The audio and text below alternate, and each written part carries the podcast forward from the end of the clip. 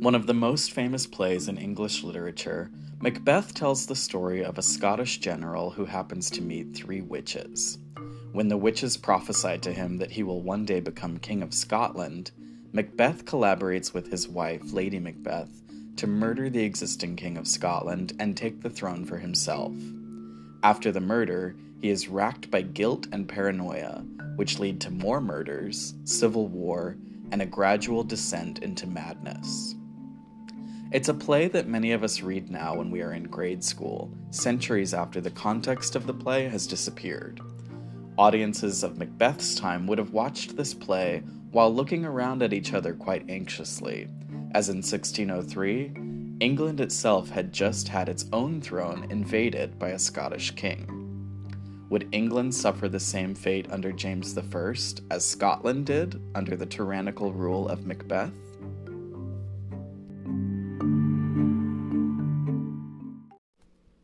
You're listening to Race and Tyler Talk Wikipedia, episode 50, Macbeth. This episode is the second in a mini-series about the English Revolution.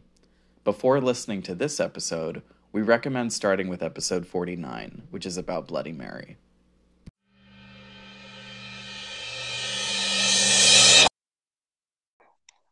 Race, my getting to know you question for today is topical. Sometimes they are. But my question is, what is your favorite Shakespeare play? It's a good question. It's for an English nerd, this is sort of like somebody just laying a red carpet out and being like, speak at length about this dorky thing you feel a lot of strong feelings about. But my answer, I don't think, is a terribly common one. My favorite is The Merchant of Venice. Oh, okay.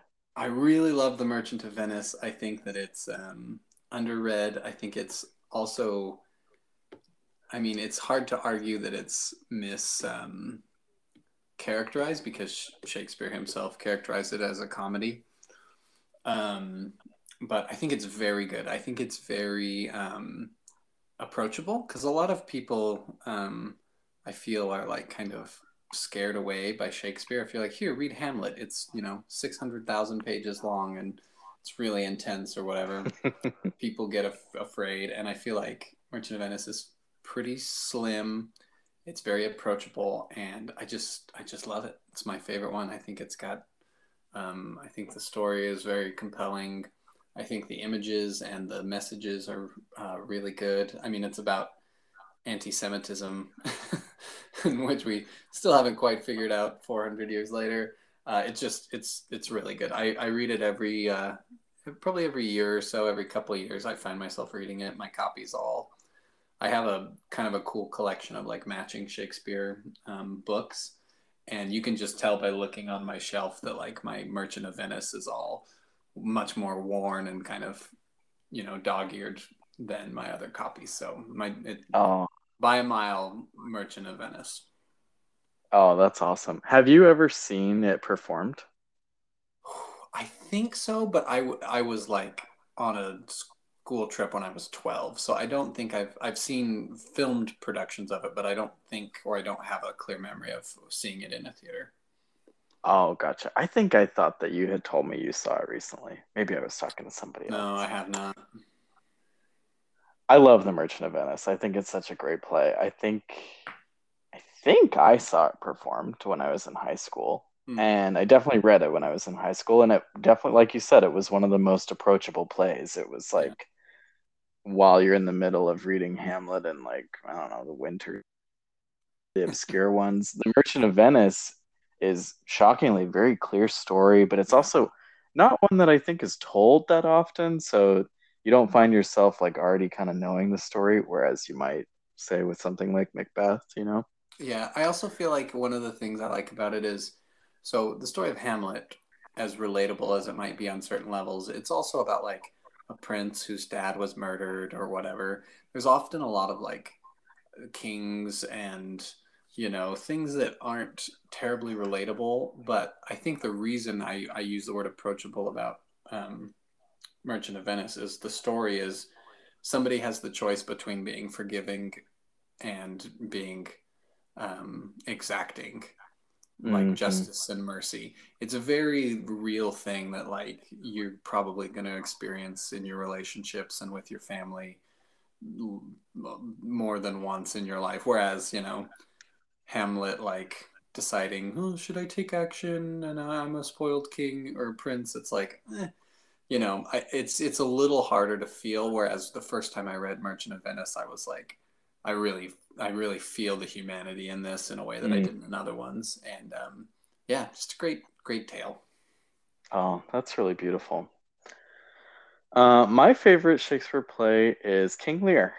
And I've never seen it performed live. I've always wanted to. So if anybody knows of any productions, please send me a message, because I would just love to see it performed live. I think it's a wonderful play. It's one of the big tragedies. And unlike Hamlet, Macbeth, Othello, I think King Lear is not so easily summarized. It's not one that immediately people know the plot of, or they can talk about at length. But it's a really wonderful plot. My teacher once said it's a play about getting old, and I can't relate to that element of it. King Lear was like in his 80s, but I do think that the story of King Lear is really exciting. There's a lot of like family and throne drama, and there's some interesting characters and spooky elements to it that all in all I think make for a nice aesthetic experience. Yeah, King Lear is I think King Lear is probably one of the saddest. Super sad. Yeah. Yeah, it's pretty heartrending. Along with Merchant of Venice, I would also say that as well. Yeah, definitely. So many to choose from, though. I mean, I really do love a lot of Shakespeare plays. Yeah. So yeah, I think a lot of them. Othello is a high one for me as well. I really enjoy that. And I feel like I've seen some of the most compelling adaptations of Shakespeare that I've seen. I think some of the best ones have been of Othello. There's some really good Othellos out there. Oh, okay. That I have enjoyed quite a bit. So yeah, so many to choose from.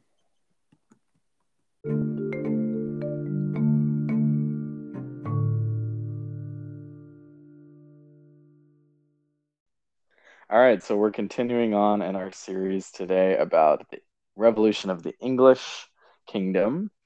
And in order to do so, last time we talked about Bloody Mary and her kind of reign of terror as she sent many a Catholic Protestant to be burned at the stake. Today, we will be talking about the monarchs that succeeded Bloody Mary, namely Elizabeth I and James I. But before we do that, it's an interesting moment in history here, because a very important Shakespeare play now becomes quite an important element in the story of the English Revolution. So we're going to talk about that play today, which is Macbeth. Yeah, and the kind of one of the metaphors that I was talking to my wife about this earlier today that seems fit, or I guess maybe like a corollary, is so in the 1960s, I think it was 1960s, we get a play called The Crucible, which is about the Salem Witch Trials, but is actually about communism, right? Or the Red Scare in the United States. So it's like ostensibly about this thing that happened hundreds of years before, but any audience watching it would be like, I know what's going on here. And that's why the Shakespeare play is kind of front and center in this episode about the history of English monarchs, because it was very of its time and was addressing kind of the issues that were going on at the time. So it was first, Macbeth was first performed in 1606. Like Tyler said, this would have been when James I was on the throne, so he was the king. If you need some context, slightly more context for that, when you hear people talk about the King James version of the Bible, this is the James we're talking about. And there's actually evidence that Shakespeare, who had a fairly close relationship with James, helped with like the translation and the compilation of the King James version of the Bible, which is sort of interesting. and it would make sense because he was kind of a luminary and a scholar of time, and so he would have been on fancy committees that were advising the king on translation and stuff. And James, as I was saying, was a patron of Shakespeare's acting company, and we'll get into this more as we go on, but the relationship between Shakespeare and his king is on display for sure in this play. The source material for Macbeth, like with often Shakespeare's plays, is grounded in historical events. This is the story of an 11th century king of Scotland. So this story would have been as far removed historically from Shakespeare's audience as like the story of Christopher Columbus is from us now, something along those lines. So like this was an old story, hundreds of years old, but it was about a king of Scotland who was named Macbeth, and he had a buddy named Macduff and all this stuff. And so basically around the story of a king of Scotland, but as Shakespeare and a good adapter will do, there's also quite a bit of change to make the story more interesting and more relevant and make sense in his time, which we'll discuss that as we get to it, because he really did adapt this story to the political and religious moment that he found himself in. The story of Macbeth, the king, the 11th century king, comes from the Hollingshead Chronicles, which is an early history of England. And so we actually have like a record of this King Macbeth that Shakespeare doesn't stick too closely to.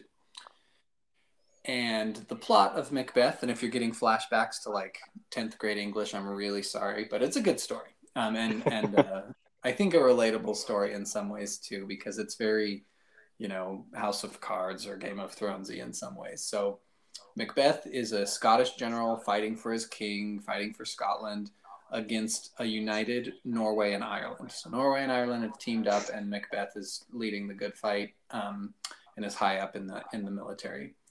And wouldn't you know it, as again often will happen in Shakespeare, he's visited by a kind of mysterious person, actually three people. So he's visited by a trio of witches who tell him, they say, Macbeth, you will become the Thane of Cawdor, so basically a high-ranking, fancy pants, under monarch in the Kingdom of Scotland, and then eventually you will be the King of Scotland. Macbeth is traveling with a companion named Banquo, and Banquo is told that, Banquo, you will not be king, but your children will sit on the throne of Scotland. And Macbeth and Banquo are like, that was pretty crazy. That doesn't seem like that's going to happen. And then the first act kind of ends with them getting word that the Thane of Cawdor, this position that Macbeth is supposedly going to take, has been killed. And that, Macbeth, the king has said, I'm going to make Macbeth the Thane of Cawdor. And so it's kind of this, dramatic eye contact moment where they're like, maybe there's something to what these witches have said. And then as the story progresses, that's a main theme of what is the role of these witches? Is this fate? Is it, evil witchcraft? Are they speaking something that's inevitable? Or are they, are they just telling the truth, or are they an evil force in the play? Anyway, Macbeth returns to his home castle, and he goes to his wife, and he's like, hey, you're never going to believe what just happened.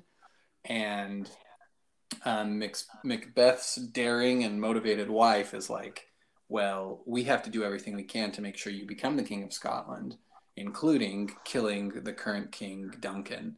And the king was supposed to come and stay the night at Macbeth's house in celebration of the battles that had been won and Macbeth's great bravery. And so Macbeth, having this king right where he wants him, decides at his wife's insistence that he should kill the king, which he does. And while he and Lady Macbeth try to hide their treason from the kingdom at large, from Banquo specifically, and a lot of other people, guilt and paranoia and the haunting, both literal and metaphorical, of the dead king complicate this cover-up that they're trying to do, this power grab. And as is always the case, the killing of the king leads to lots and lots of bloodshed.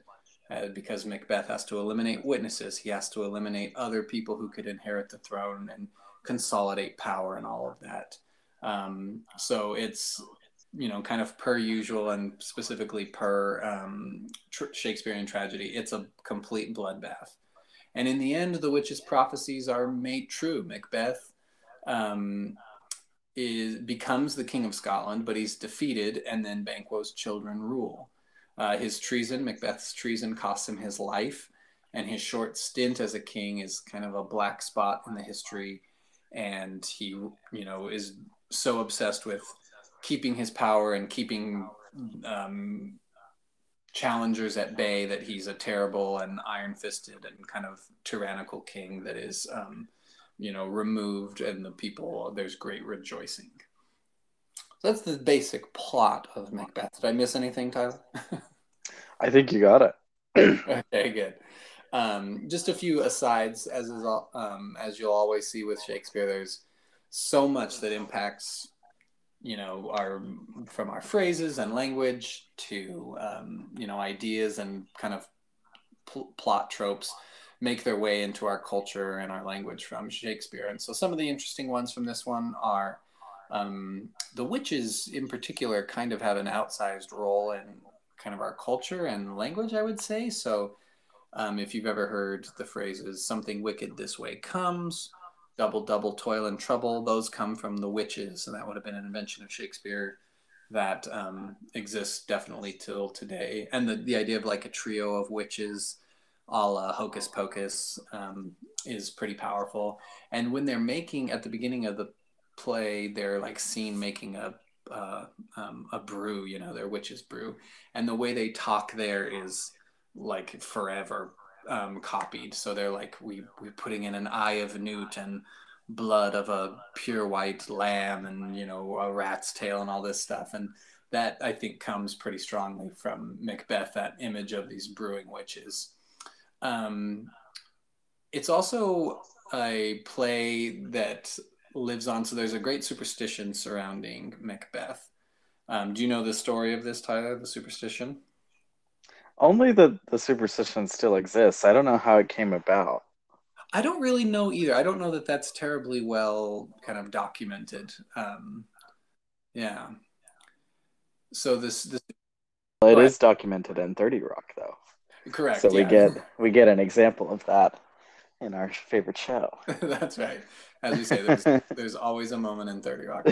But, so the idea is that in the theater community, that Macbeth is the cursed play. And so part of the superstition that comes along with that is that you're not supposed to use the name of the play, so the name Macbeth in italics, inside a theater, like at any time.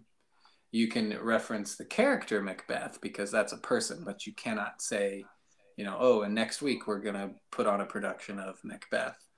And it gets this kind of sobriquet of the Scottish play, a nickname that you're supposed to use in the place of using the cursed name that will bring bad luck to the theater.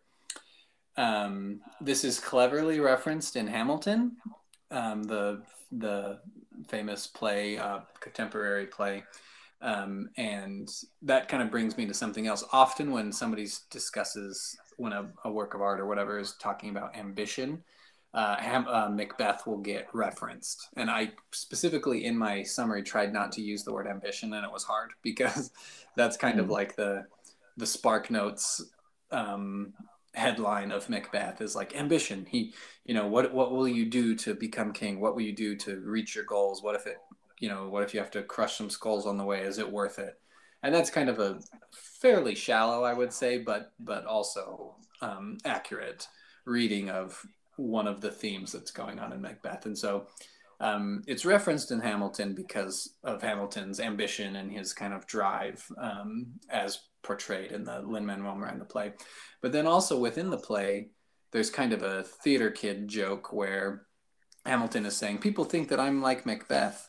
And he says, as he's writing a letter, and he says, yeah, people around here all think I'm like Macbeth. And he says, I trust you reference, you understand the reference I'm making without my having to name the play.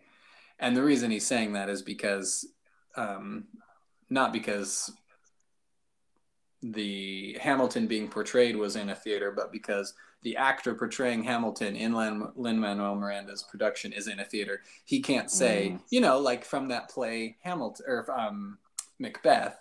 And so there's kind of this wink, wink, nudge, nudge to like the theater superstition there, which is kind of fun. There's also some, almost every Shakespeare play is going to have a famous speech that it's like, oh yeah, I've heard of that, or it's kind of has an outsized impact on our language. And I think for Macbeth, it would be this one, and I'll read it because when was the last time you had somebody read 10 lines of Shakespeare at you? So this is towards the end of the play.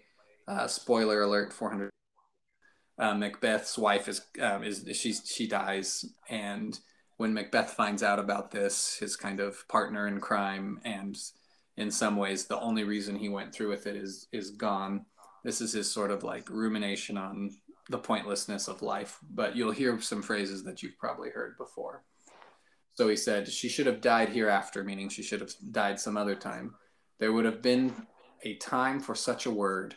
Tomorrow and tomorrow and tomorrow creeps in this petty pace from day to day to that last syllable of recorded time, and all our yesterdays have lighted fools the way to dusty death. Out, out, brief candle, life is but a walking shadow, a poor actor that struts and frets his hour upon the stage and then is heard no more.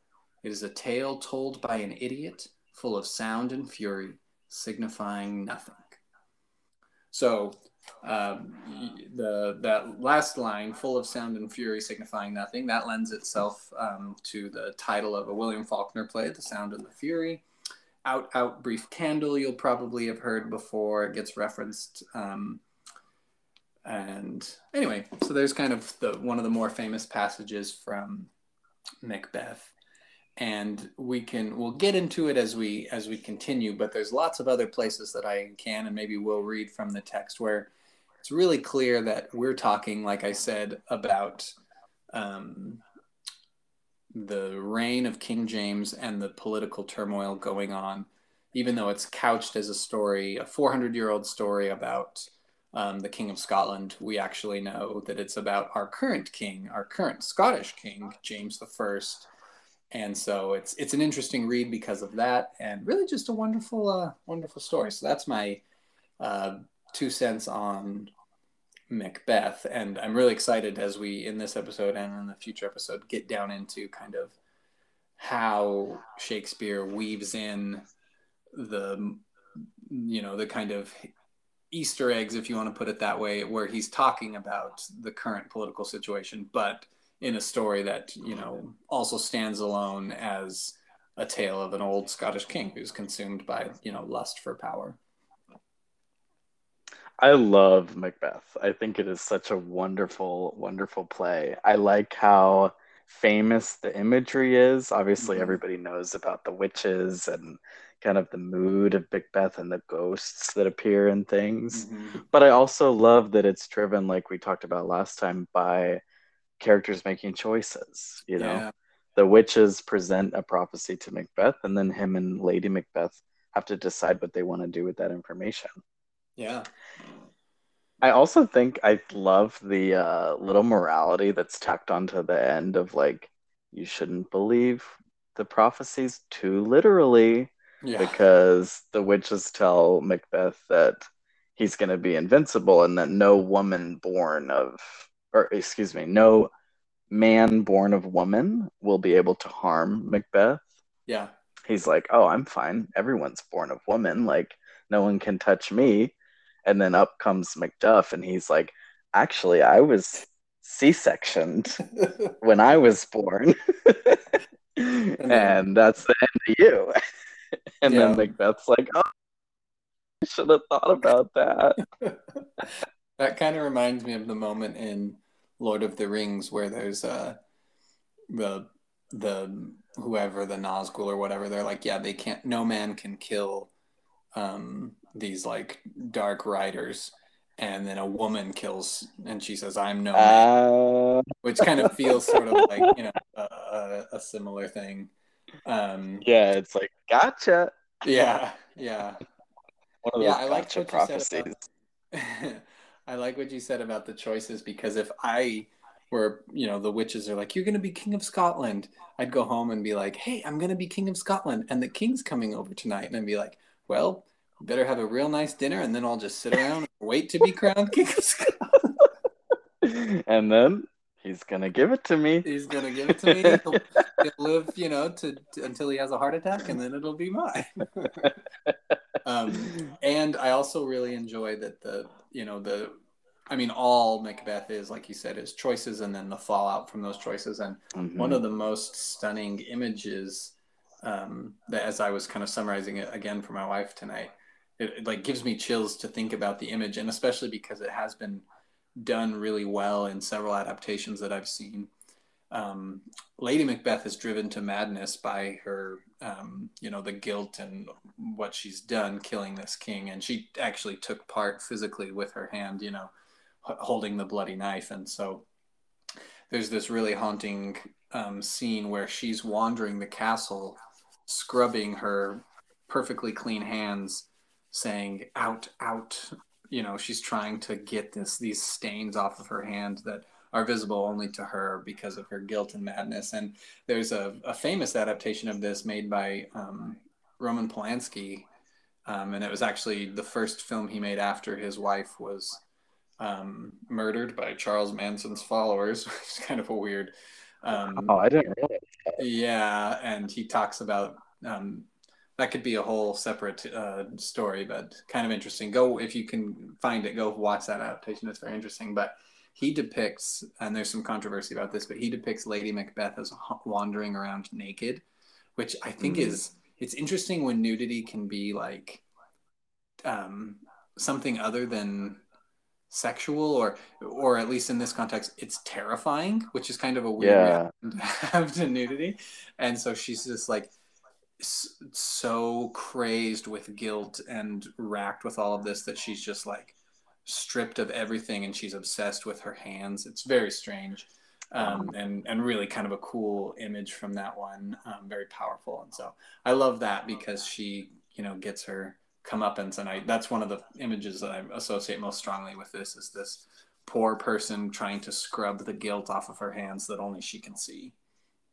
I think I have thought about that speech and the washing of the hands moment pretty much every time I've ever washed my hands of something like really stained and dirty, like I really have to scrub at it. It just takes you back. Yeah.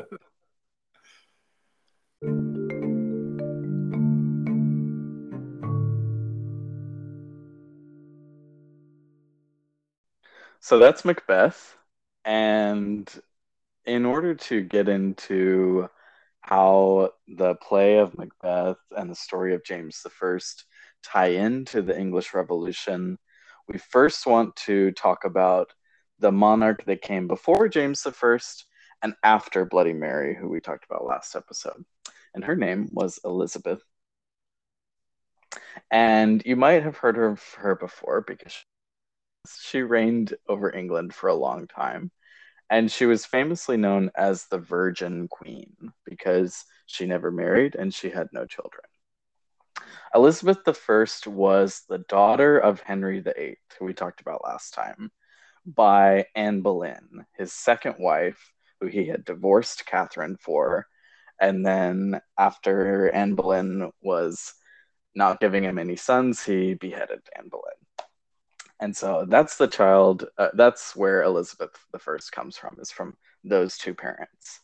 Bloody Mary, Mary I of England, was her sister. And you'll remember last time that when Edward VI, their brother, died, and there's kind of a crisis of succession when Lady Jane Grey was put on the throne, Mary and Elizabeth rode into town together in support of Mary taking the throne. And there were lots of cheering crowds, and they were accompanied by hundreds of nobles. And it looked like Mary and Elizabeth at that point were pretty good friends. Unfortunately, the unity that was apparent in that moment of riding in did not last very long. So Mary I, we know from last time, was Catholic, but Elizabeth was raised Protestant. And when she took the throne, Mary ordered everyone to attend Catholic Mass, and Elizabeth just kind of had to go along with it, pretending to conform here, but in her heart wanting to observe Protestant rituals. The Wyatt Rebellion, which came up quickly after, we talked about that last time, and it led to Lady Jane Grey being executed, also cast suspicion on Elizabeth. And it was noted that some of the people in the rebellion had talked to Elizabeth, you know, heaven forbid they talk to anybody. And so that was deemed suspicious. And she was imprisoned in the Tower of London. And let me just tell you what, if it looks like the history of the kings and queens of England is everybody gets to take a chance in the Tower of London for a couple of years, that is not too far from the truth, because that really is, that seems to be what it is. If you're not on the throne, then you're in the Tower of London or you're getting beheaded. So Mary I was urged to execute Elizabeth. Because as long as Elizabeth was around, it was kind of a threat to Mary's position on the throne, especially since the position depended on the popular perception of religion. And it looked like everybody in the region was Protestant with Mary on the throne, and Mary was Catholic. So they urged Mary to execute Elizabeth, but she was likewise urged not to by other advisors who thought that was going to be a really bad idea to publicly kill your sister. Ultimately, as Elizabeth was not executed, and she was taken out of the Tower of London and put on house arrest in a place named Woodstock. And on her way from the Tower of London to Woodstock, there were crowds outside cheering her all along the way. So she was very popular, even when she was not yet queen. She succeeded the throne after Mary died. Mary died in her 40s and didn't have any children, though she really tried. And so as a result, the throne passed to Elizabeth, who became one of the most famous queens in English history. She reigned for, I think, 50 to 60 years.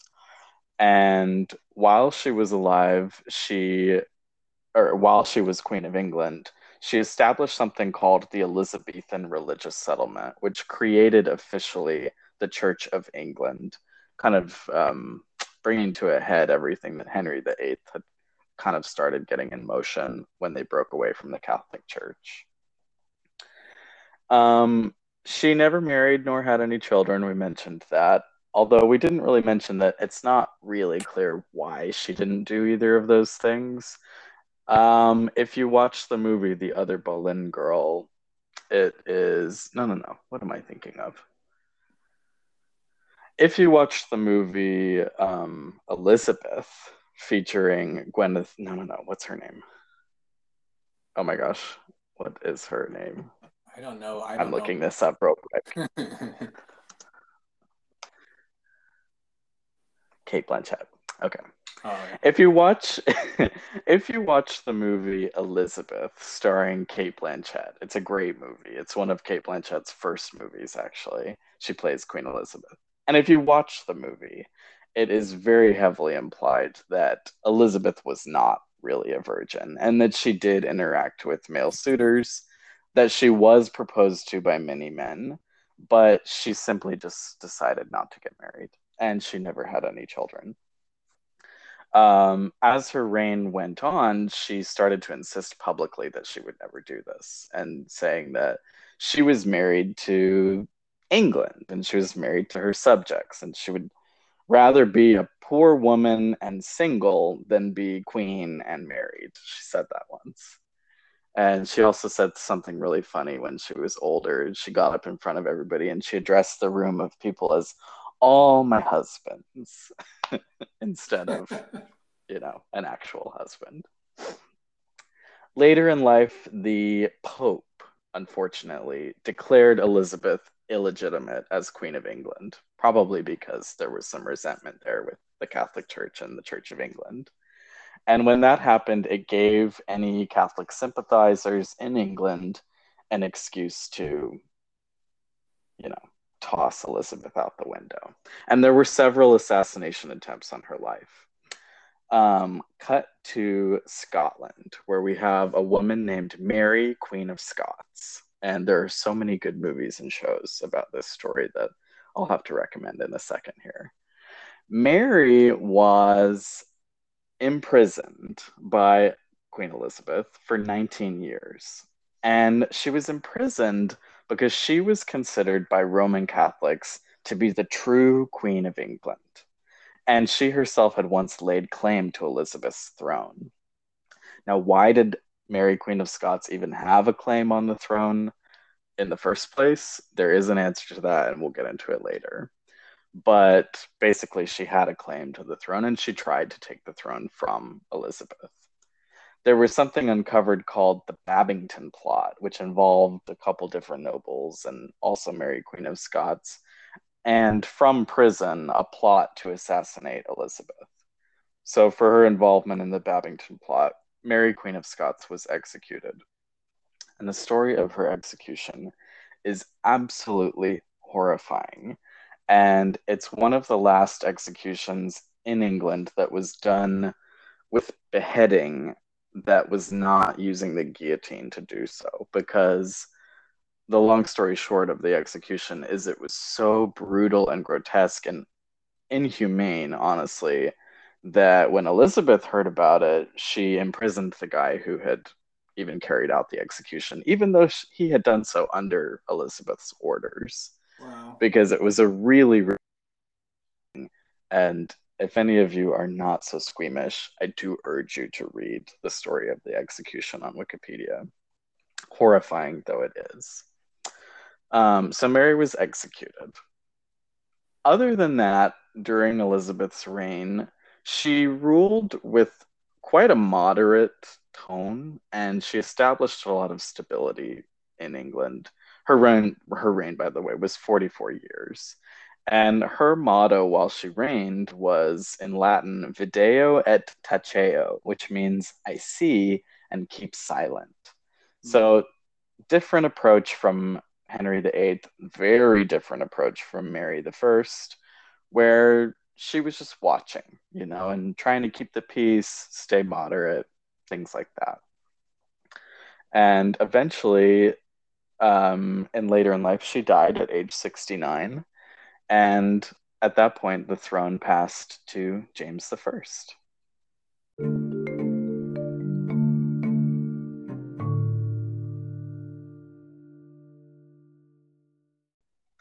All right, so now we come to James I. James I was the monarch who took over after Elizabeth died childless. And the confusing thing about James I is that he was also known as James VI. And that's because when he took the throne of England as James I, he had already been reigning the Kingdom of Scotland as James VI. So he succeeded when Elizabeth died. And if you're not familiar with the family tree, why James VI of Scotland had any business taking the throne from Elizabeth I of England is a confusing thing, right? Like, it doesn't seem to make sense at all. Scotland was typically, like, you know, if not subservient to England, then at least disconnected from England. Why would they have any business sending their king to be the King of England? So there's some important things to note. The first is that Elizabeth was not going to name a successor. She just refused to do so. And, you know, maybe that was a bit irresponsible on her part. I don't know why she was so insistent on that. But all of the nobles around her just kind of got used to the fact that she was not going to say who she wanted to reign when she died. So her senior advisor, Robert Cecil, secretly connected with James VI of Scotland about potentially taking the throne after Elizabeth died. And he had to do it in secret because, you know, Elizabeth wasn't going to, she didn't seem to approve anything, or it wasn't supposed to be in her knowledge. And he picks James VI because James VI, out of anybody in the whole world, probably has the most legitimate claim to the English throne. That's because James VI had lineage to Henry VII, who was the father of Henry VIII. So going back to Henry VII, he had several children. He had Henry VIII, and he had a daughter named Mary, Queen of France, and he had another daughter who was Margaret Tudor, who became Queen of Scots. And if you'll remember the Lady Jane Grey was put on the throne because she also had a claim through Henry VII. Her through Mary, Queen of France, so she was a granddaughter of Mary, Queen of France. And James VI's claim came through the daughter Margaret Tudor. So if you think of Henry VIII and his two sisters, Mary and Margaret, both of their grandchildren eventually tried to take the throne. Lady Jane Grey, it didn't work out, but James VI, it actually did work out. So James's claim then comes through Margaret Tudor, Queen of Scotland, who is the grandmother of Mary, Queen of Scots, who Elizabeth had executed not too long before. And so this is how he has claim to the throne. He's related to Henry VII. Elizabeth has no children. Henry VIII's children at this point are all gone. There's nobody else left. It looks like James is the best option. So Cecil encourages James VI to get in Elizabeth's good graces, I guess, sending her like nice letters and stuff. There's a couple evidences of this on Wikipedia that are semi-interesting to read through. And apparently it worked. She seems to like him in the letters that she wrote in like the year that before she passed away. This is a little bit surprising, I have to say, given that Elizabeth had James's mother beheaded, but you know, I guess thrones heal all wounds, and why not try to make good and see if you can at least get a throne out of it before this lady dies. Yeah, that reminds me a little bit of our conversation that we had about The Lion in Winter, where it was like, yeah, we might be kind of imposing some of our ideas of family dynamics on this. Like, once you get the crown involved and stuff, like I think, like you said, the throne might mean more than he's your brother. Well, I don't care. He probably would have killed me for the crown too. You know what I mean? And so yeah, but yeah, that's totally true. Like making friends with the person who had done that.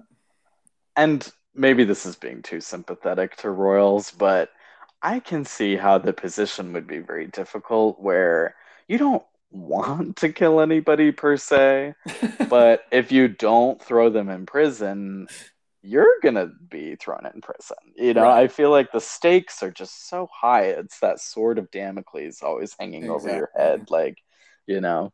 And so, you know, maybe he was like, hey, it's how it goes. Yeah. It's just part of the nature of the game.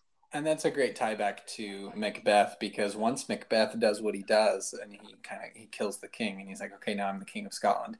He sees assassins behind every corner and he's like, I gotta start killing all these people because I killed the king. So everybody else is obviously ready to kill the king. And then especially if somebody finds out that I killed the king, then so he just has real and imagined threats everywhere, and that would be to a certain extent what it would be like to be king. I mean, like you said, if you can prove some lineage on this far off thing, then you've got a claim to the throne. And so if you're sitting on the throne and you're like, well, I've got a third cousin's, you know, who just had a baby and it's a boy, so maybe I should have that little tiny kid killed because it's a threat, you know. Like, you could see how you'd get into that very paranoid and like power maintaining mindset. But yeah, pretty bonkers. But that's, you know, part of what's interesting about kind of the weirdness of publishing Macbeth during this time is it's both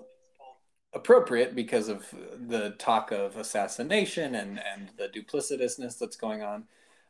So that's good, but it's also interesting because it's the story of a Scottish king, which is good because James is Scottish, but it's sort of in an interesting way in several aspects. One of them is, so in the play, Scotland is depicted kind of along the lines of Scottish stereotypes of the times, and even kind of today still, the stereotype that might remain in the UK about the difference between people from England and people from Scotland. And that was like the Scots are kind of rough and brutish, and they settle things through violence, and they're less sophisticated and refined.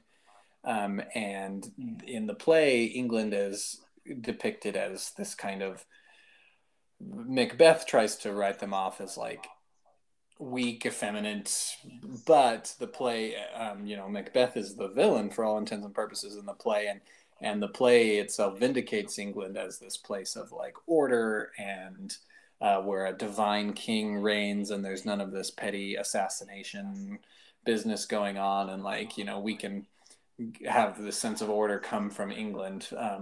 And so sort of an interesting interplay there to have it published. And that's, I think Shakespeare's really good at that. You'll hear that in any Shakespeare class you take, where it's like, well, he was kind of, you know, not pandering, but he was having this conversation with these people who probably felt this certain way about, you know, well, so take The Merchant of Venice. He probably felt a certain way about Jews, or had this idea about Jewish whatever. But he's also going to subvert it to a certain extent and make you quit. You know, he's going to lean on a principle and then say, but are you sure about that? And so he's kind of doing that here too in some ways. You know, this story of a Scottish king, but there's also kind of some digs and a lot of under or subtext going on. But yeah, I mean, if your life, if your political life that you're living in your kingdom is full of all of this, you know, subterfuge and deceit, you know, it makes sense your art is going to reflect that. And it definitely does that in the case of Macbeth. For sure. I think an interesting thing about James I's history is that even though he had claim through Henry VII, and his mother had claim, Mary, Queen of Scots, definitely had claim and had a reason to be, you know, opposing Elizabeth. And her father, James V of Scotland, also had claim. He was the son of Henry VII. And so they all had he was a grandson of Henry VII. Not to play that whole game of the English family tree as son of the grandson and son of the grandson.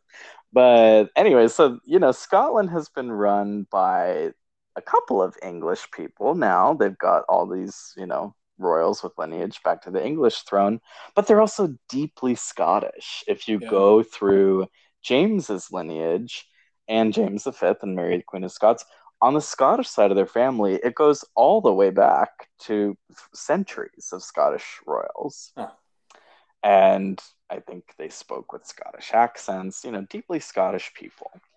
Another interesting thing about James I is that he was, I guess, the legend went that he was a descendant of the real Banquo in the play.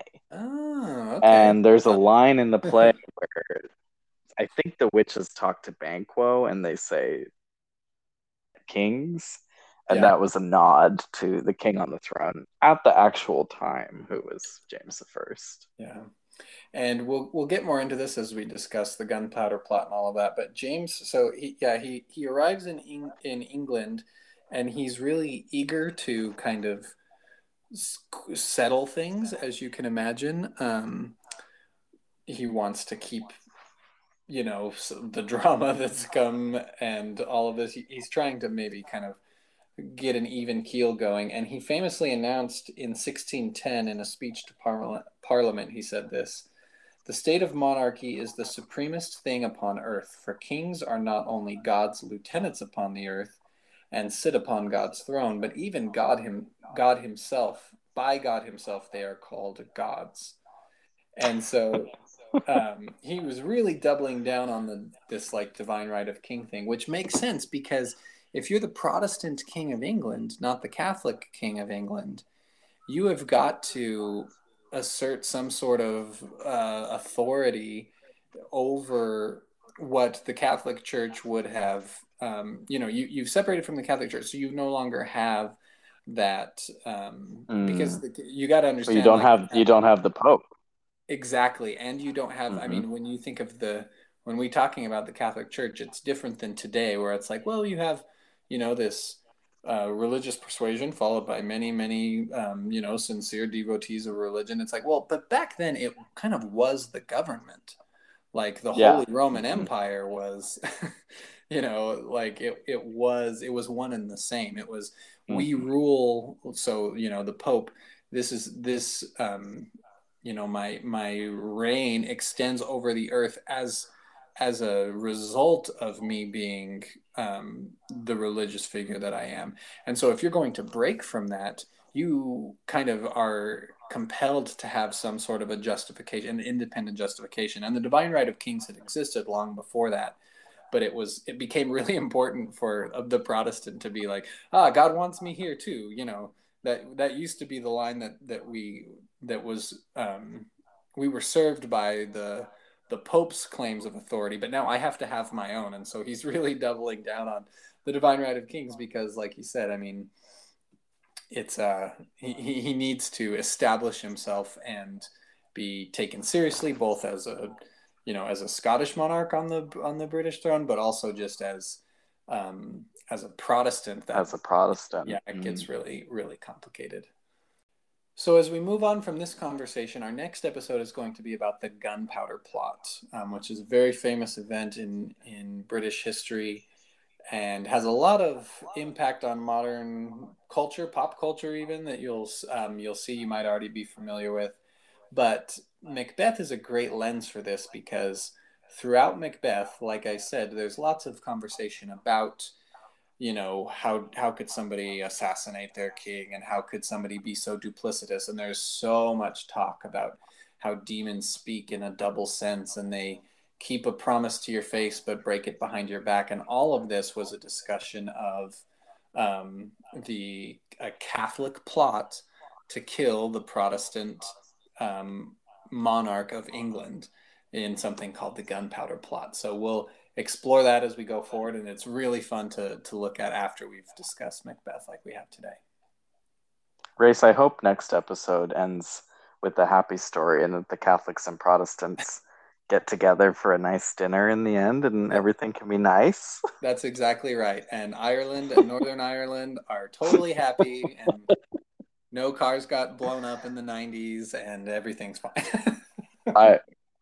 It claps all around. Yeah. Yeah, and I mean we joke about it, but it is really sad. People to this day continue to hate and be hated and kill and die over this, and I mean it's no joke. I mean, I was kind of shocked to how I learned fairly recently, and we can talk about this in our Gunpowder Plot episode. But like, I mean, Ireland really, as a result of a descendant of this debate, the Catholic and Protestant, I was very ignorant to the history of this. And I mean, that's just a good microcosm, kind of a study of the really nation-wrenching forces that went on here. And it all has its roots back here where, you know, we've got Catholics, we've got Protestants, and they don't get along on a deeply, deeply significant level.